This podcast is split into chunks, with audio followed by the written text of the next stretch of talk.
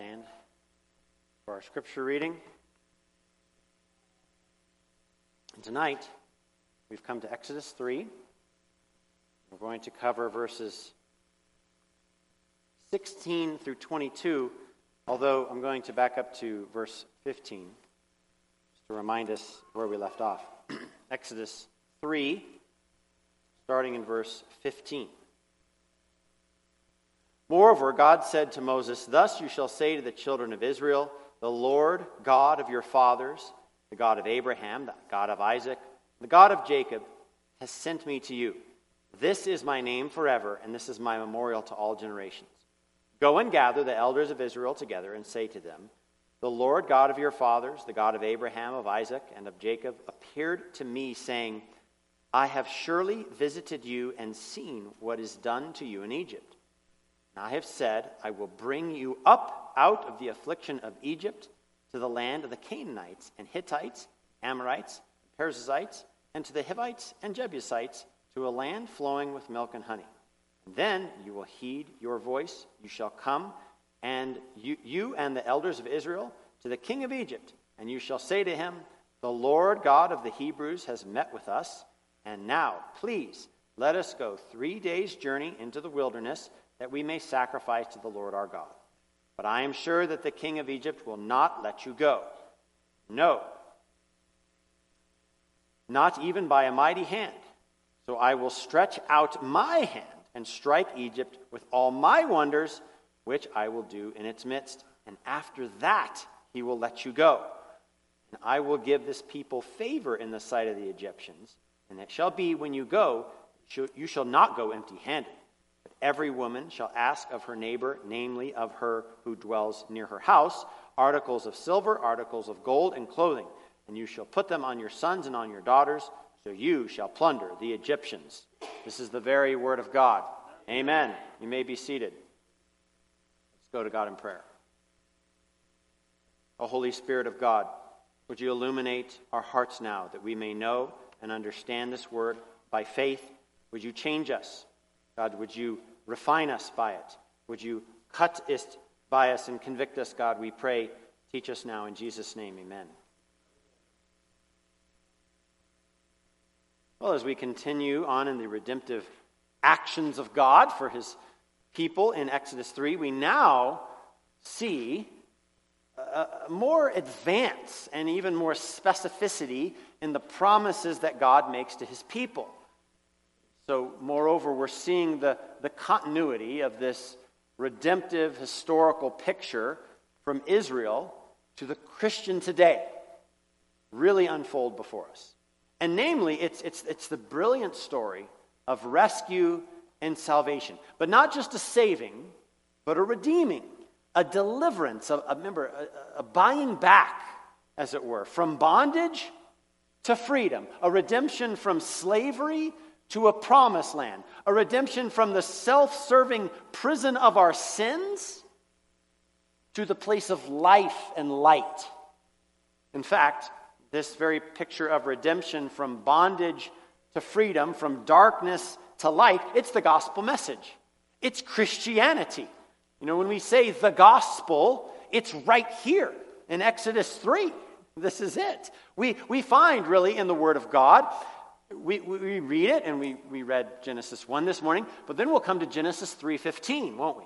We'll come to genesis 3.15 but then we find everything after that the whole rest of the bible is this story. It's the story of redemption of god's people. And this is what the word shouts. This is what it proclaims God's faithfulness to his people, God's redemption of his people, God's continuing eternal salvation and preserving of his people. You might remember Psalm 56 ends with this declarative truth For you have delivered my soul from death, you have kept my feet from falling, that I may walk before in the land of the living. We may walk before God in the, the land, in the light of the living, or said another way, in the light of life, from death to life, from darkness to light. 1 Corinthians 13 says it this way He has delivered us from the power of darkness and conveyed us to the kingdom of the Son of His love, in whom we have redemption through His blood, the forgiveness of sins. So, this is the joy of the Christian, right? This is the new life we have in Christ. We talked about this morning the recreation, uh, a salvation that we could never earn ourselves, but the one that Christ is secured by God's grace through faith that has been embedded within us. So that now, as we live our daily lives, we have the promised and won redemption of God. Hallelujah. This evening, we're going to look at this passage, this small section, in four headings. I'm just going to divide it up into four headings. One is God gives the promise. Then God's deliverance comes with specificity and great hope. Then God's deliverance, we notice, is decisive. And then we have God's deliverance to his people forever. So let's start in verse 16. God gives the promise. Verse 16 Go and gather the elders of Israel together and say to them, The Lord God of your fathers, the God of Abraham, the God of Isaac, God of Jacob, appeared to me, saying, I have surely visited you and seen what is done to you in Egypt, and I have said, I will bring you up out of the affliction of Egypt to the land of the Canaanites, to the land of promise, to the land flowing with milk and honey. So the promise is given from God. He gives it through Moses, right? And then he Moses is to give it to the elders. The elders, the promise of rescue, the promise of redemption, the promise of salvation. Now, one note here when it says elders, we might think of like elders in a church, like you might think of like us pastors, right? But that's not exactly what it's talking about here. When Moses to give it to the elders, it's actually to the family heads who represent uh, the people of God at that time. So we, we don't really have this exact kind of order today in our society, uh, mainly because there's a lot of fragmentation in our culture. But think if, think if all of your children, all of your grandchildren, all of your aunts and uncles and cousins, and I mean, everybody in your extended family went to church here, the Reformation. And just think about that for a minute. Like, first of all, we need more seats. But, but you see that we, we would have, sort of have this sort of, probably for each family group, some kind of patriarch type of person that would be like the spokesman, like the head person that we would talk. We have a lot of Craigs here. Maybe Neil Craig would be like the elder, right? That we, we would communicate, that Moses is going to communicate to and pass on this story of redemption. He would go and tell you know, his sons, you know, uh, Steve and Danny and Daniel, uh, David, and, and, t- and tell them these things. So this is, this is the picture of, of, uh, of the elders that, that he's referring to. So they were assembled, the elders were assembled to hear the story of God's faithfulness. How God is just promised to take them out of this land of slavery, which is a bad place, land of bondage, to this, this promised land of milk and honey. And this, of course, this picture of milk and honey, this beautiful picture of a resting place, of a place of protection, a place of bounty, a place of peace. Not just physically, but ushering in a sense of God's, God's land. It's God's, God with them, God protecting them, God overseeing them. Now, we're told this promised land is called Canaan. Canaan, a land of milk and honey. And the picture of honey here is probably more like a picture of, of syrup that they would get out of sweet grapes. It's, it's just a picture of bounty. Anybody seen a grapevine that's just like, they just grow and grow? We have one on a little house in Castle Rock, and this thing just grows out of control. We have to cut it back multiple times through the summer. Just so many grapes. And this is the picture of the promised land. It's just like bounty and blessing and abundance and like, wow, so much you can't even handle, flowing with milk and honey. This is spiritually the delight of God's love and, and the redemptive work of his faithfulness. This is the picture. And this is the same picture, of course, that we have in Christ in John 10. John 10, Jesus said, My sheep hear my voice, and I know them, and they follow me, and I will give them eternal life, and they shall never perish, neither shall anyone snatch them out of my hand. That's really the picture of the promised land. I'm going to bring you to this land where you're protected, where you're safe, where there's bounty. And of course, that's the same picture we have in Christ. And God's people here are not just, not just rescued like some special force operation out of enemy territory, but they are in fact redeemed. They are they are forgiven, they are uh, given salvation and freedom, as it were, through the redemption, uh, through the, this redemptive work. And of course, that reflected to us, we see in Ephesians that we read today. We have, in him, we have redemption through his blood, the forgiveness of sins according to the riches of his grace. And it is this grace and faithfulness of God that he's promising to the Israelites in Egypt. So God gives the promise. He gives the promise he's going to take them out of Egypt into the promised land. And in Christ, of course, we know we've been set free from the bondage of sin and death and set in a new place, set sort of in Canaan, in the freedom that Christ has won, where we will live eternally with everlasting joy and peace with Him. So, secondly, we see in this section that deliverance comes with specificity and hope. In other words, God is going to tell them how He's going to save them, specifically in verse 18. Then they will heed your voice, and you shall come, you and the elders of the king of Israel, to the king of Egypt, and you shall say to him, The Lord God of the Hebrews has met with us, and now please let us go three days' journey into the wilderness, that we may sacrifice to the Lord our God. So the promise comes with specific instructions about how they're to go about this. God has an approach for his people to take a journey to worship, which of course is very fitting because this is exactly what God wants his people to do. He wants his people to serve and worship him, right? So God, he tells, God even tells them what's going to happen. You're going to go ask the king of Egypt to do this, and he's not going to want you to go. The, the king of Egypt is not going to want you to go. So God, God, of course, promises something else. He gives them another promise, a promise on top of a promise, that he will strike Egypt with his power, with his mighty wonders, and then, then, after you see all these wonders, then the king of Egypt is going to let you go. So we're already seeing a glimpse of the reality that will happen, which is Egypt is actually going to submit to its own slaves, which is incredible. It's amazing. It's really much more of a, of a story than just these Hebrew slaves just sort of escaping at night or being released. The slaves are actually overcoming their captors by the power of their God. And of course, this is an incredible way that God shows his power and that he's glorified. And God said of the Egyptians, They will heed your voice, they'll listen to your request to God, because God says, I'm going to strike them with wonders. Which leads us to our third point that the deliverance and redemption is decisive. Again, this is not just a, not just a, a hidden in the night rescue plan. This is a very decisive action. Verse 21 and I will give this people favor in the sight of the Egyptians, and it shall be when you go that you shall not go empty handed, but every woman shall ask of her neighbor, namely of her who dwells near her house, articles of silver, articles of gold, and clothing. You shall put them on your sons and on your daughters, so you shall plunder the Egyptians. Now, there's a few incredible things that we need to note here.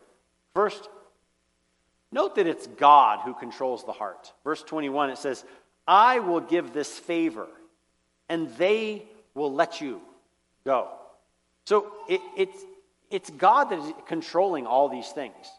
As we know, God, we're going to see later in Exodus, God hardens Pharaoh's hearts, heart. God softens Pharaoh's heart, lets them go, hardens his heart again to chase them through the Red Sea. But God's in control of these things. And we we need to remember that, particularly in a day where we look to nations and politicians and money to solve all of our problems, but it's God that changes the heart. I mean, all the money in the world cannot change a man's heart.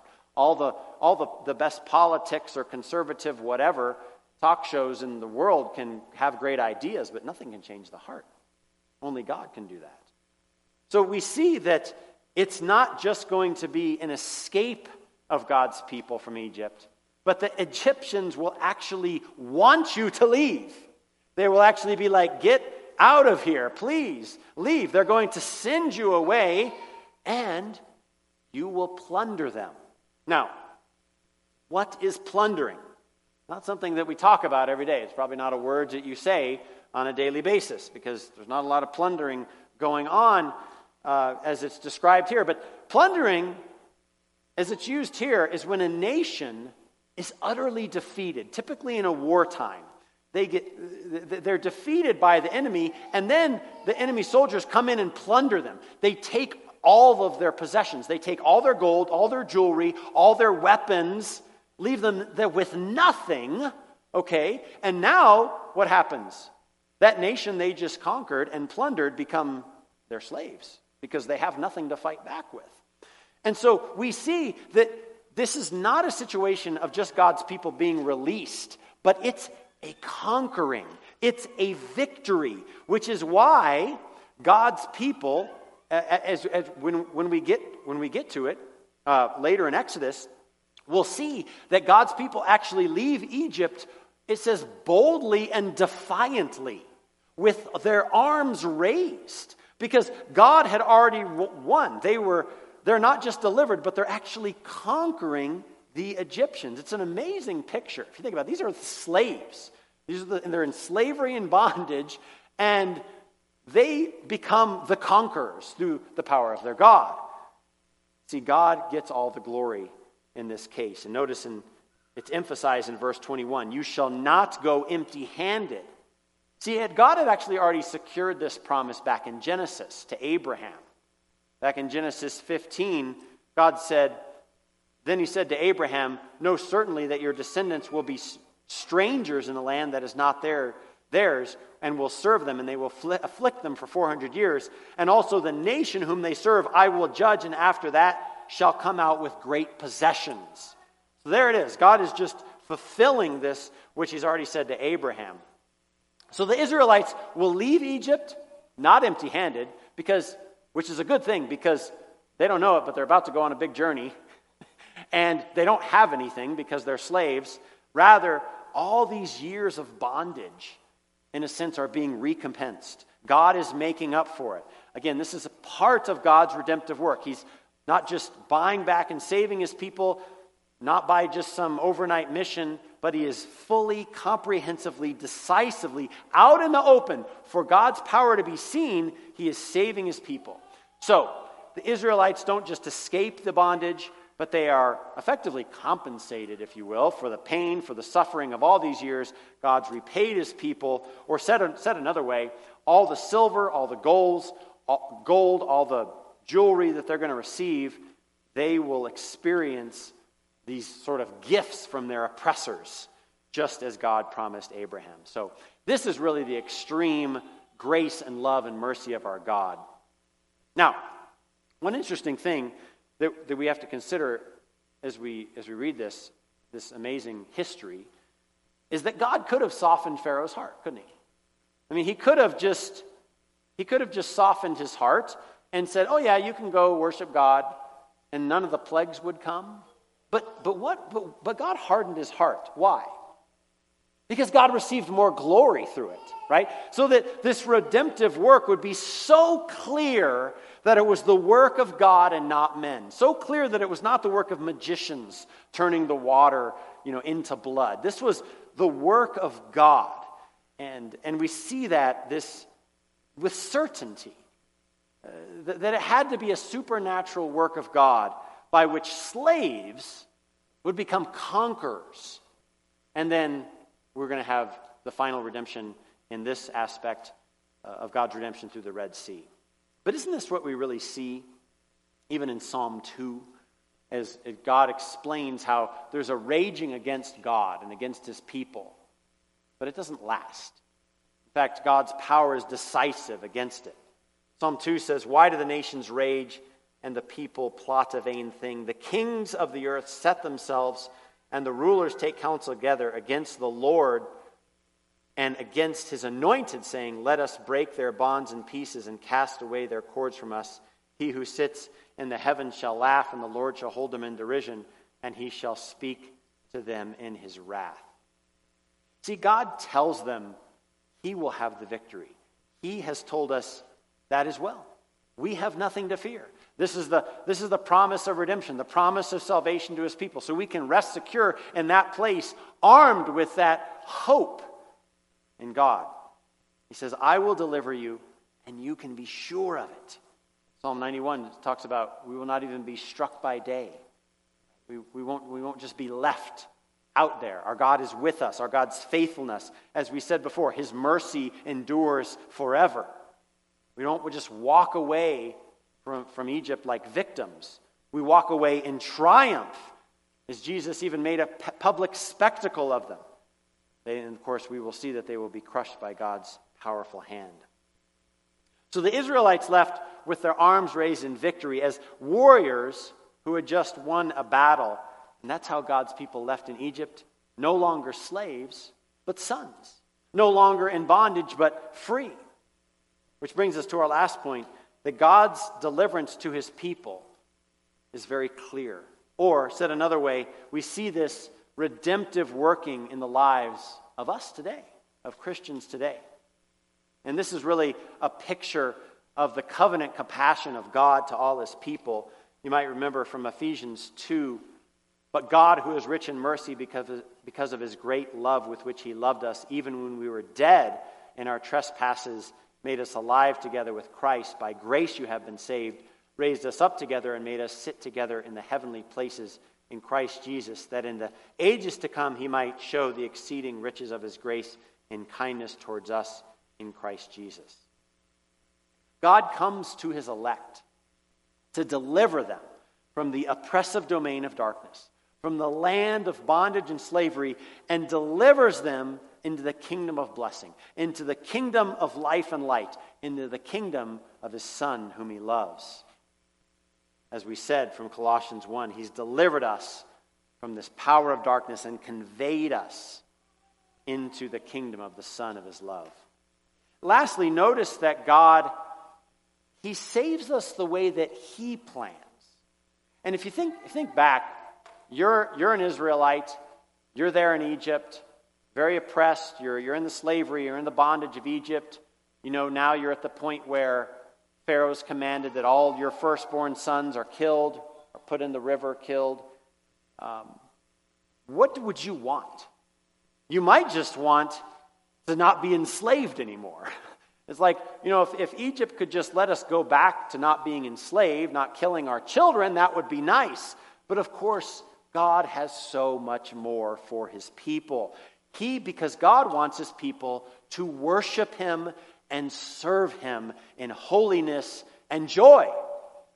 And so, this is not just a stopping Pharaoh from being mean, this is a redemptive work to a new life, and is even as we shared this morning, to a new place, a new land, a new creation.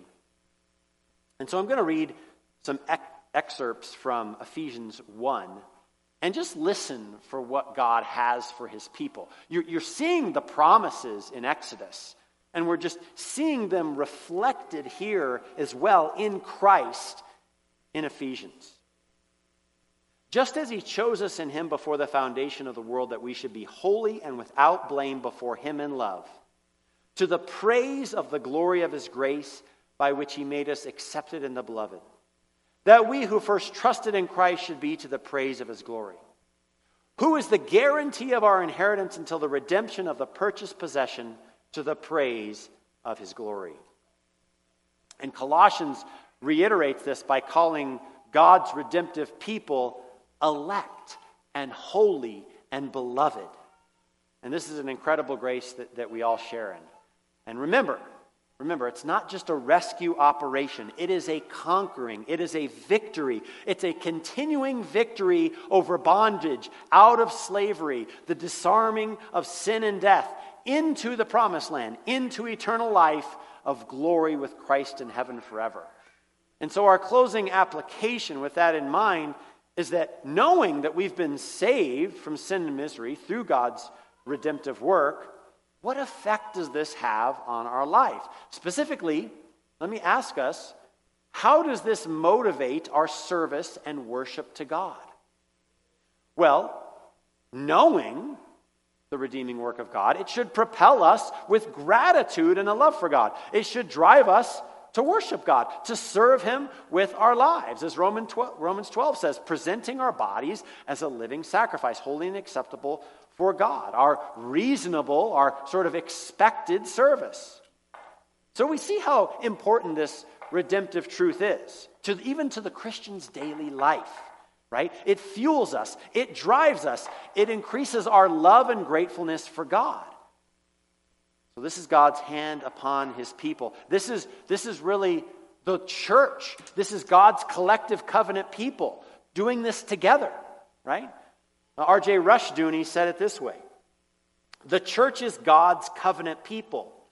These people are the recipients, recipients and channels of God's real presence and glory on earth. They are soldiers in God's war against the power of darkness and heirs of God's kingdom and possessors of eternal life. Because remember, it wasn't just an escape plan. This is not like a little mouse that got out of its cage. No, God's redeeming work over his people is a supernatural, huge, significant overcoming of sin and death. The power of God, truly immense beyond our comprehension, that sets us free to eternal life. A mighty overcoming, a conquering that no man can overcome himself. So, all the great nations of the earth cannot even come close to the redemptive salvation of our God that is brought through Christ his Son, buying us by his blood that we may be free to live for him and glorify him forever. Amen. Let's pray.